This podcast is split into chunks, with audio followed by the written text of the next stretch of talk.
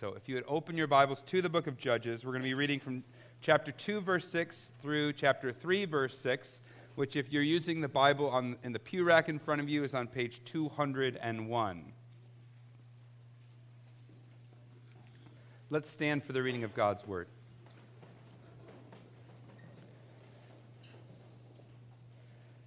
Judges 2 6 to 3 6. When Joshua dismissed the people, the people of Israel went out each to his inheritance to take possession of the land. And the people served Yahweh all the days of Joshua, and all the days of the elders who outlived Joshua, who had seen all the great work that Yahweh had done for Israel. And Joshua the son of Nun, the servant of Yahweh, died at the age of 110 years old. And they buried him within the boundaries of his inheritance in Timnath Heres, in the hill country of Ephraim north of the mountain of Gaash. And all that generation also were gathered to their fathers. And there arose another generation after them who did not know Yahweh or the work that he had done for Israel. And the people of Israel did what was evil in the sight of Yahweh and served the Baals.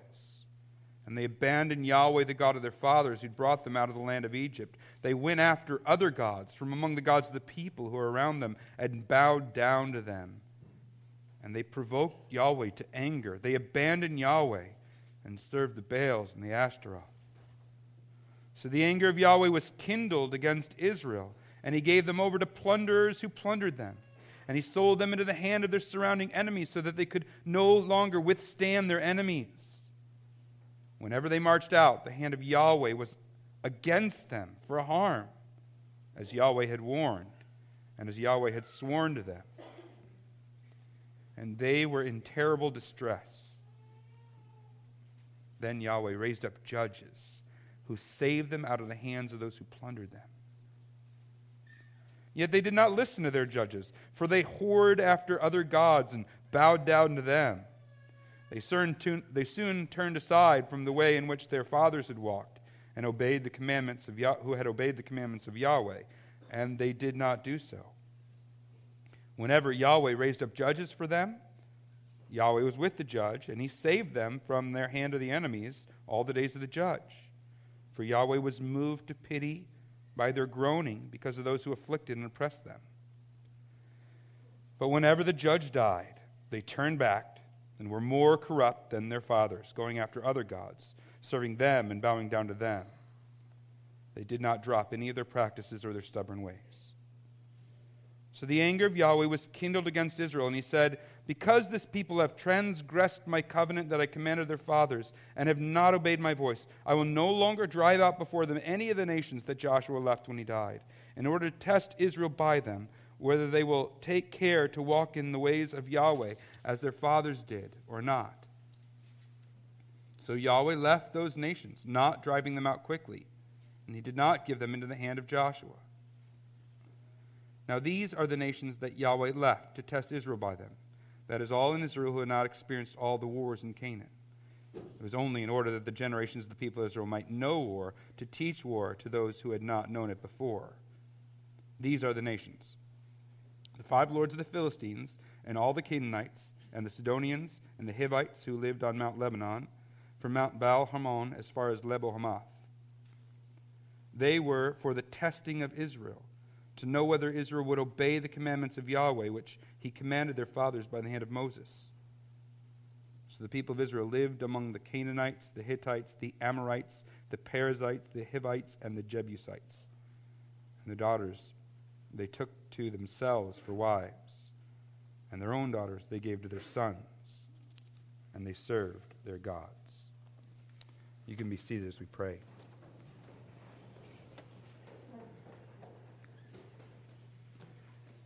Father, may your Spirit be working in our midst, that we would have ears to hear, eyes to see,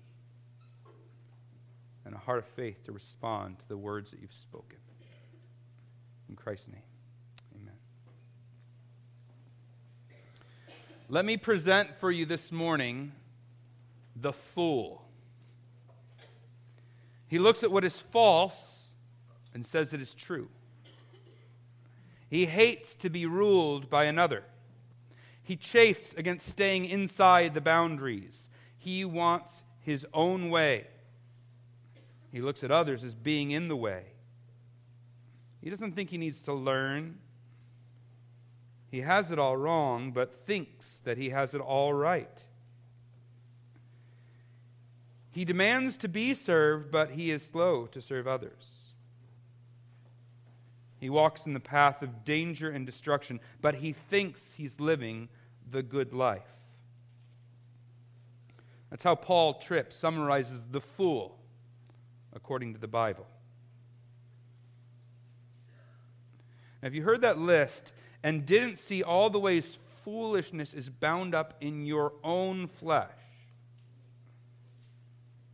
you either haven't lived very long or you're incredibly blind.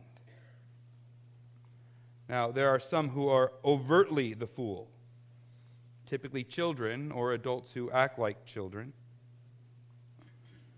But the rest of us are much more subtle in how we go about it. Sometimes it's even subconscious. It's hard to subconscious. It's hard to see. We think we're the opposite of the fool because we're unable to see just how self-oriented we are.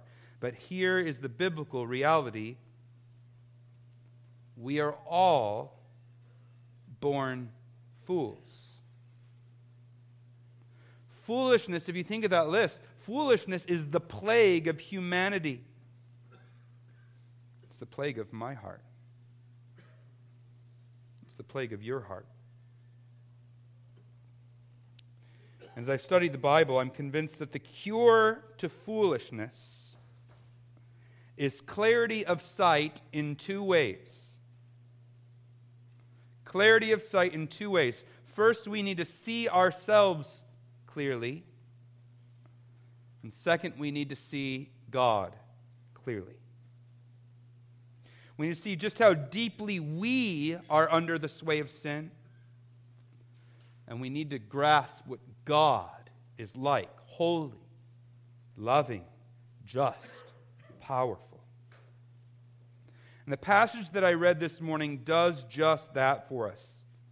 It allows us to see ourselves and to see our God with clarity. So if we allow this passage to have its intended effect upon us, we will know ourselves better at the end and we'll know our God better at the end. And so, my prayer for this sermon has been that He would use this passage of His Word to cause us who are naturally foolish to be increasingly wise. Now, before we dig too far into this passage, I want to just orient you to what the passage is doing. Remember that the, the main section of the book of Judges runs from chapter 3, verse 7, all the way to the end of chapter 16.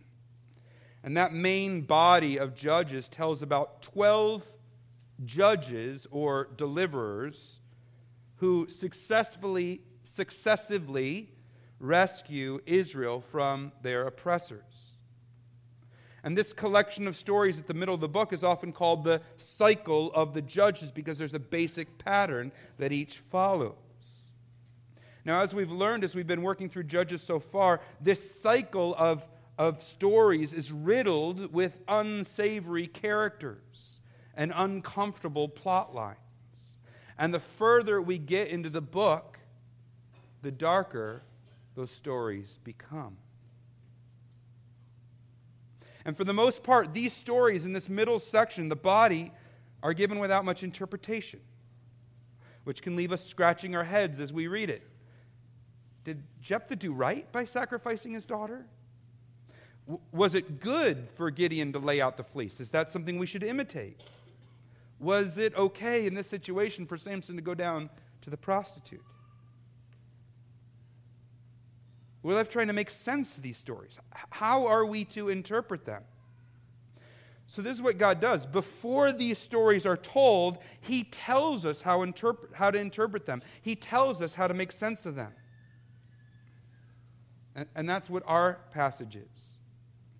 It's, it's God giving His commentary on the cycle of the stories of the judges so we can actually hear the stories rightly as He intends.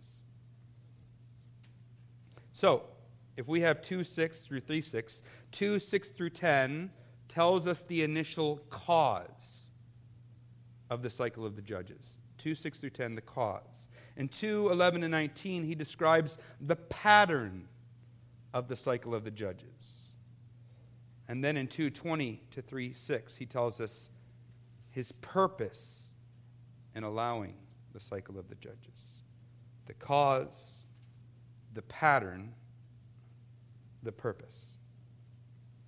So let's look at the cause in 2 6 through 10.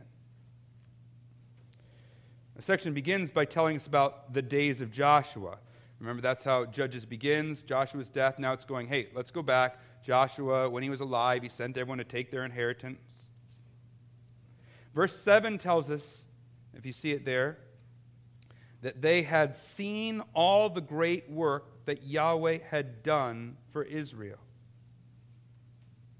And the key phrase in verse 7 is it says that the people served Yahweh. In fact, that phrase is reiterated in describing Joshua in verse 8, where it talks about him as, or describes him as, the servant of Yahweh. So, what you're hearing is a people who had experienced the hand of God in their lives. They were faithful to Him, they served Him. This was a good generation. And then verses 8 and 9 tell us Joshua died and he was buried. And the, the beginning of verse 10 tells us that the rest of the faithful generation died. Dramatic pause the faithful generation has died. What will happen? Well, the end of verse 10 tells us with chilling clarity. And there arose another generation after them who did not know Yahweh or the work that he had done for Israel. Israel went from the heights of the Joshuan fidelity to the dark days of the judges because a generation arose that didn't know Yahweh or his works. Now, when it says they didn't know Yahweh, it's not saying that they didn't have information about him. We'll see that they did. No doubt they'd heard certain stories. No doubt they'd been taught certain things. What it's talking about is something different. We know that because later on in 1 Samuel chapter 2, it describes two priests who did not know Yahweh. Because it's not just about information, it's about personal knowledge. Let's say that somebody uh, sits you down to confront you about something. And, and let's just say that the person sitting down to confront you doesn't know you that well it'd be likely be hard for that person to do a good job of confronting you with precision in a way that would help you because they don't know you.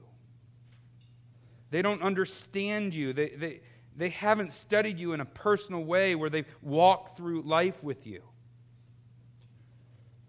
And so, of course, you listen charitably, maybe ask a few questions.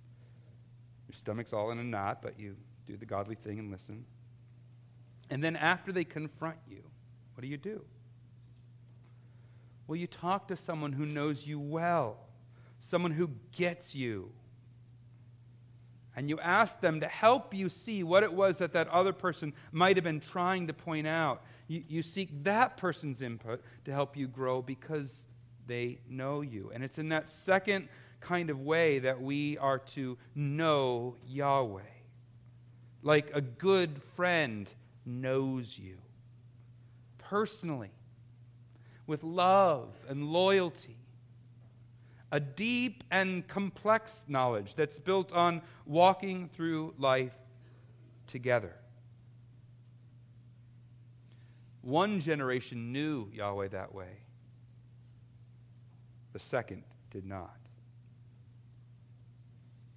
And that smacks us over the head with a, with a stark reality. Faith, true faith, is not hereditary. It's not a family heirloom that can be passed along from one generation to the next. Knowledge, true knowledge of God, must be acquired by each successive generation. I grew up in the church. So did many of my friends. Here's what we who grew up in the church need to know our parents' experience with God will do us no good if it does not become our experience with God. Our knowledge about God will do us no good if we do not know God. We can't live vicariously our parents' faith. Faith is not hereditary. And somehow, and the scriptures don't tell us exactly how, a faithful generation reared a generation that forgot Yahweh. He was unknown to them, his mighty acts were foreign to them. And there's a message to us then in that, to us parents too. I think a somber warning. We can't assume that our children will embrace Christ simply because we take them to church and pray before meals. Just because we serve God doesn't mean that they will know Him. Instead, I think they will be looking, our children will be looking for what we really love, what we really treasure. Can our children see how the gospel is shaping and transforming us? Do they see how God, the true God, is making us more meek, more humble, more gentle, more just, more tender-hearted, more bold for the things of God, more devoted? Can they see that we deeply and personally value and love the things of God? Or is church just something we attend as long as something more important doesn't come up? Is the, is the gospel like some vaccine we got as children so that you can be inculcated against hell? A one and done thing that's important to do once in your life, but doesn't have a lot of impact on us today. Now, hear me in these comments. I am not saying that there's a formula for raising kids who love Jesus. Love God X amount, and your children will embrace Jesus. What I'm saying is driven from Deuteronomy 6. In Deuteronomy 6, it makes clear that our own love for the Lord is what allows us to naturally and through all of life teach our kids about the Lord that we love. So, looking again at this, these, these verses, 2, 6 through 10, what is the cause of the cycle of the judges? Somehow a whole generation arises that does not know Yahweh. They do not know him, love him, study him, delight in him. His mighty works are foreign to them. They have the information up here, but it doesn't translate into any true connection here. And then what follows is not surprising in verses 11 and 19. It describes the pattern that the cycle of the judges follows. But verse 11 begins rather darkly, and the people of Israel did what was evil in the sight of Yahweh and served the Baals. Now, this is exactly what happens when we cease to know Yahweh. You allow the world into your heart. I like the image of a boat. The boat is the Christian, the water is the world. The boat is supposed to be in the water. But there's a problem if the water is inside the boat. God's people are supposed to live in this world. But there's a problem if the world gets into God's people. But That's exactly what happens when you cease to know Yahweh. If God is just some abstract idea that you heard your parents talked about, but not a personal being that you've walked with and known his good hand, then it's easy to just relegate God to some quasi reality that doesn't hold much sway over our life or our heart. And, and once you take that step, why not imitate the culture around us? And for Israel, Baal was a really tempting option. He was, among other things, but he was primarily the god of fertility. And if you wanted to have more crops, or more babies, or more money, what you had to do is convince Baal to have relations with his female cohort god, Asherah, or Asherah. And the way to convince these two to have relations was for you yourself to spend time with a temple prostitute. Now, you catch what's going on here. The culture around them told them that the pathway to success and fulfilling their desires involved sexual promiscuity and following their base lusts. Now, that's a hard combination to resist.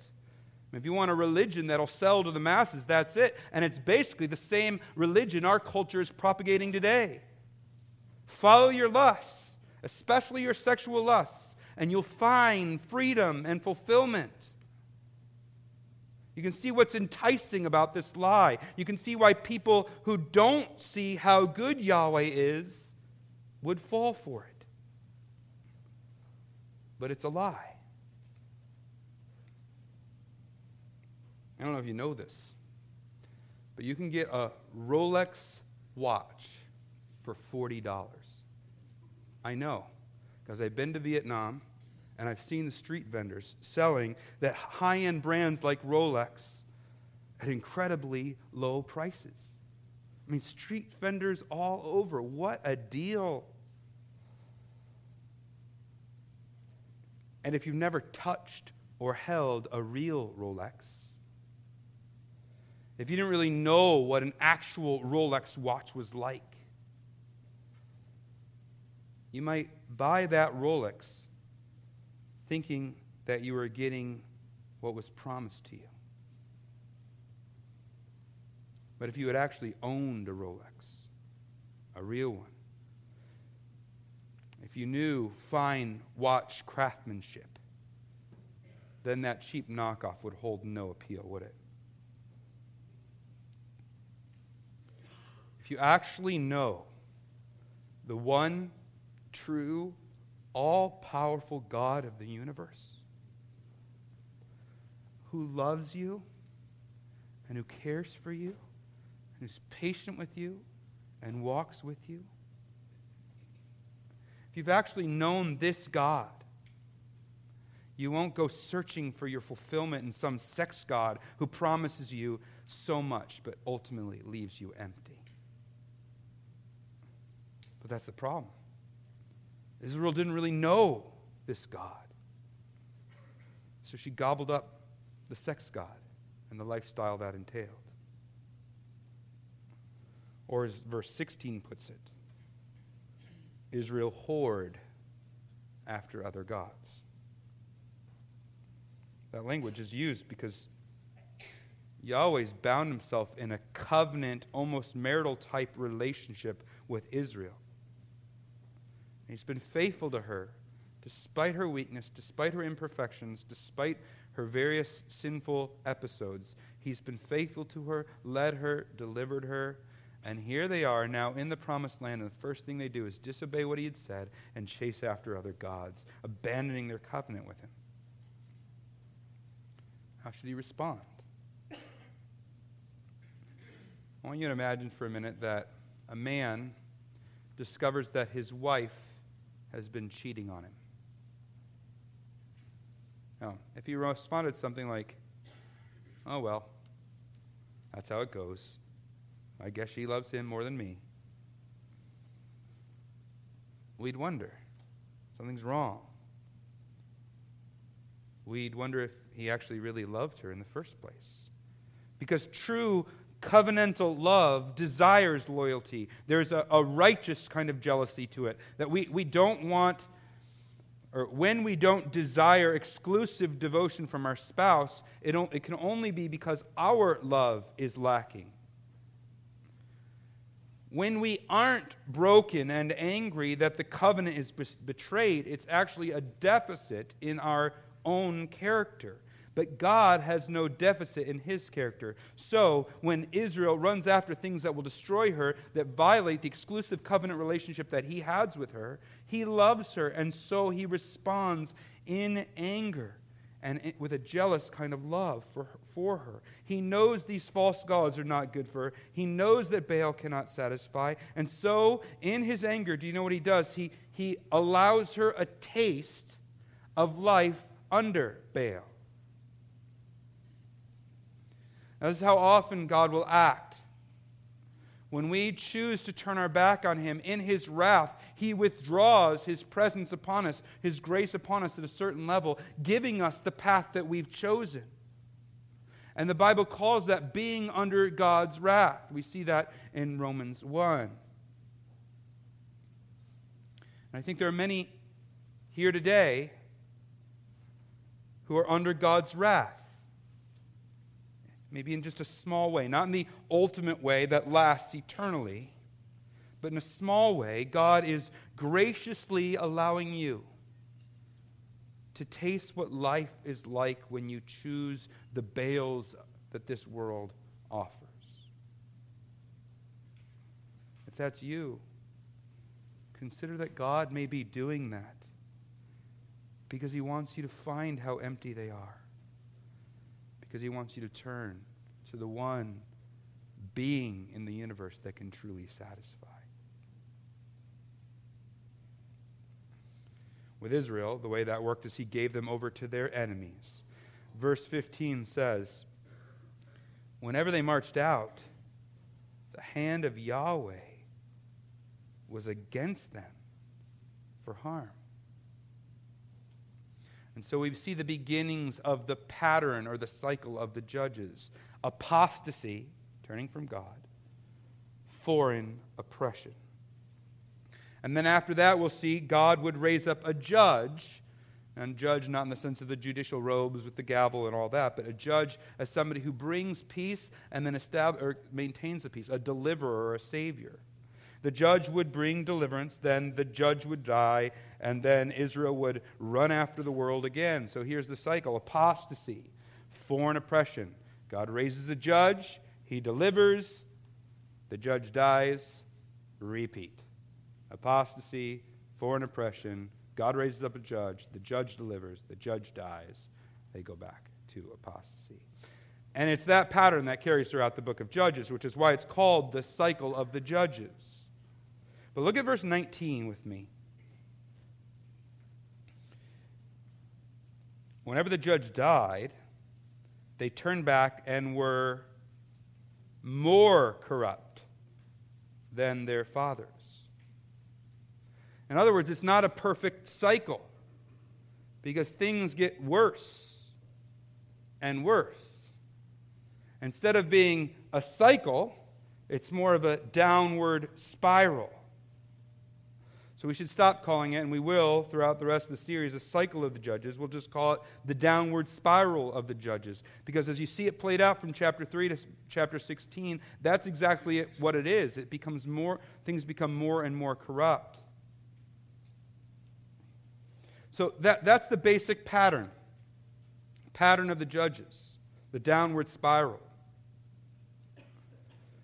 But these verses also give us God's assessment of that, again, so that when we're reading it, we see what's going on.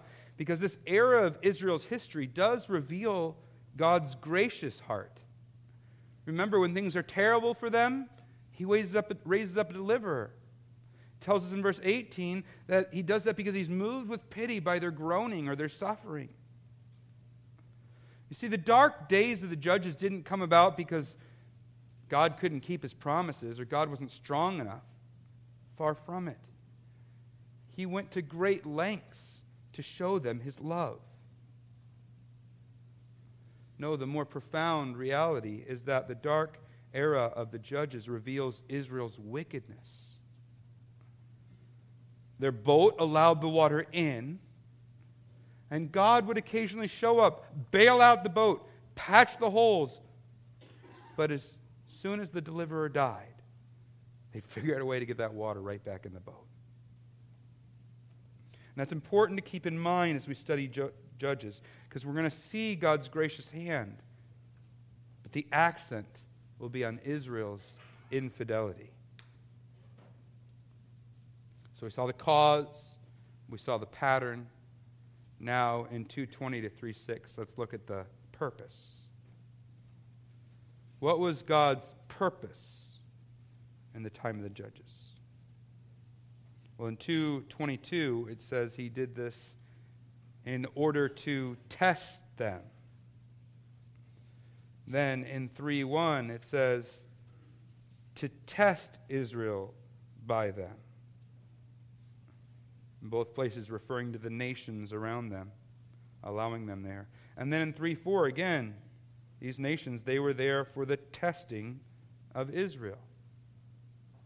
God's purpose is to test. The same idea is expressed with different words, kind of jarring words in verse 3, where it says that they might know war or to teach war. And I'm going to get to that in a moment. But first, I want you to see what God's doing in these things is, is to test Israel. Now, if you're a teacher, you know there are two reasons to give a test. Sometimes you give a test because there are certain things you don't know. So I'm a swimming instructor. I've been working on this with the kids. Got to kind of bounce around between the different kids. I just want to get a sense for where each one of them's at. I'm not sure, so I'm going to do a test so that they can I just see where they're at with their swimming. There's something I need to know. But sometimes you administer a test because there's something the people you're teaching need to know. Take that same class. You're working on treading water, and all the kids are like, Oh, I can go in the deep water. I'm fine. I don't need to learn how to tread water. I got it. You're like, I have certain techniques that you need to learn. How to use your hands and your feet just the right way to conserve energy and keep your head afloat. No, we got it. They're not working on it. Okay, we're going to do a test. I'm going to put you in the deep end and we're going to see how long your head stays afloat. And they get in that water, they try for a few seconds, and all of a sudden their head goes under, and they panic, and they wave their arms, and you pull them out, and now they realize, I can't swim. The test revealed something for them. God knows everything. He doesn't need to give a test in order for Him to learn something about us. When God gives a test, it's so that we can learn something about ourselves. And sometimes, as we saw a few months ago when, when Utah preached from 1 Peter, the test confirms that we do have genuine faith, that we're walking with Him. And so it gives us encouragement. Here in Judges, the test was, was designed as a wake up call. All right, I'm going to leave you alone in the deep end with those nations. So you can see what's really going on in your own heart, so that you'll turn to me and cling to me and look to my ways and trust my teaching to you. I want you to be able to swim, but you got to listen. You see, even God's test is driven by his love. Did you hear that? Even God's tests are driven by his love. Many of us in the room have experienced God's tests over this last year. Let us be reminded that he administers these tests in part to help us see our own hearts and to drive us to him all the more to be encouraged and strengthened in our faith and be able to see areas of weakness in our own heart.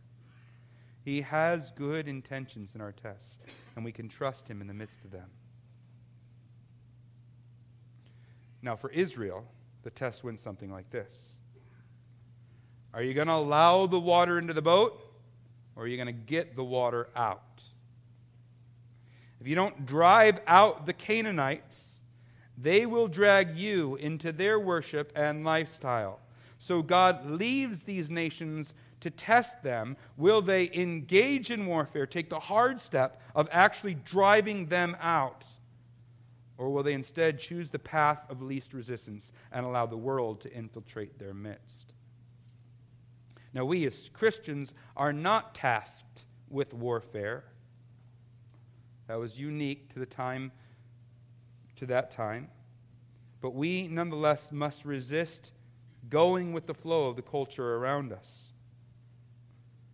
Now, that'll be hard, it'll be complex at times, but we need to fight to remain distinct. We must keep the water out of the boat. So God allows the time of the judges as a test. A test designed to show Israel how dark her heart really was. That's the purpose. Before I close the sermon, I want to make two short but eye popping observations. The first is from chapter 2, verse 10.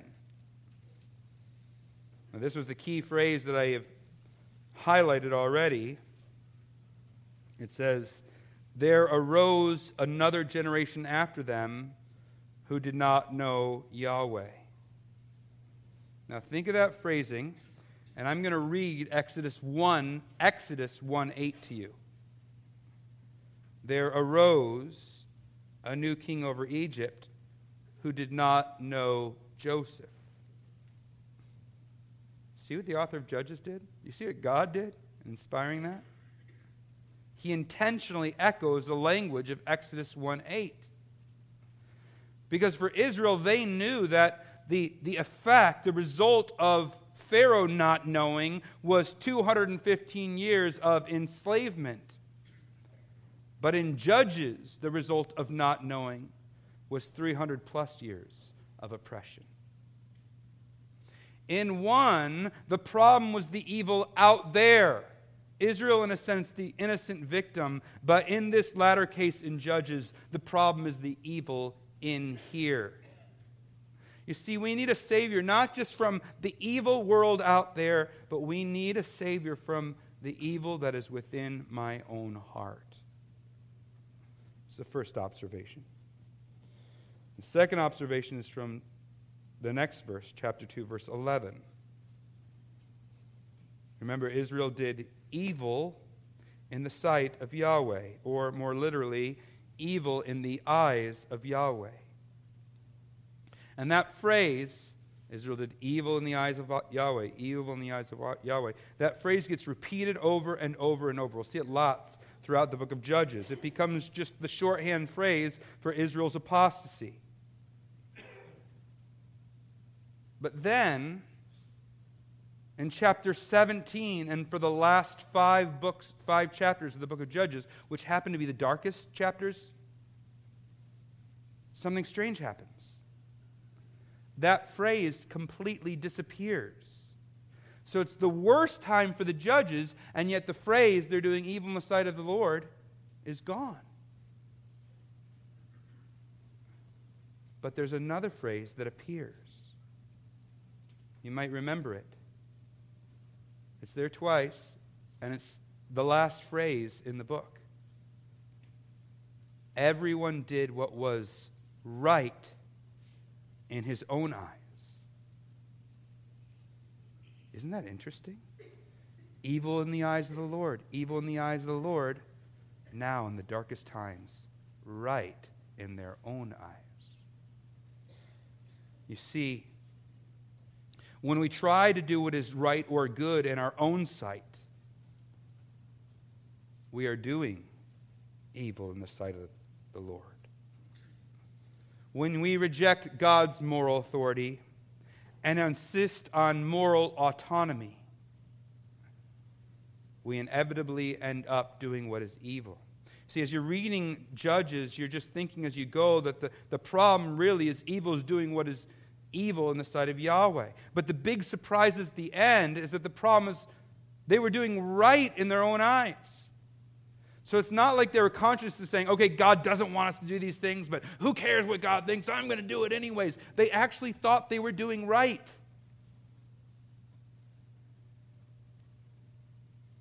You might be here this morning confident that you're a good person, I like a lot about this church, but man, whenever I come, there's a sermon talking about how bad we are. I'm a good person. You consistently do what is right in your own eyes. Let me just say if you could just crawl out of your own skin and soar up to heaven and have just for a moment the all knowing, all wise mind of God, you would see how evil your right deeds are. You may not like the message that the Bible brings about your heart, but it is the message that God wants you to hear this morning. We're not good people. We're not. God wants us to see that. Now, if you're here, I'm not singling you out. If you're like, oh, he's talking about me, that's all of us. The rest of us here get it. We're not self righteous. We realize we're here because we're desperately sinful and need a Savior. I said that my prayer for this sermon would be that we'd be able to become wiser by seeing two things more clearly ourselves and our God. So we've seen ourselves. Yes, we do need to be delivered from the evil out there, but we also need to be delivered from the evil in here. We insist on our own moral autonomy, and in so doing, do right all the way to hell. It's true what they say the road to hell is paved with good intentions. Our hearts are much darker than we tend to realize. But to know God, to really know Him, is everything. He's mighty. He has a fierce anger that burns against sin and injustice and all that's broken and wrong with this world, including what's broken and wrong and rebellious in my own heart. But he's also at the same time gracious even in his anger, he is noble and good because he wants us to taste the evil path we've chosen so that we'll turn to him. Even in the testing that he allows through the fallenness of this world, he designs it in a way that's for our good. He wants us to see our own hearts and turn to him. Can we see God as powerful and burning with wrath against sin? and yet also see him as gracious moved with pity and longing for us to return to Him and be right with Him. If we're able to eat this meal before us, then we must be able to grasp both those things. Because He so burns with wrath against sin that it had to be punished with complete justice. He couldn't just wink at it or overlook it, it had to be punished.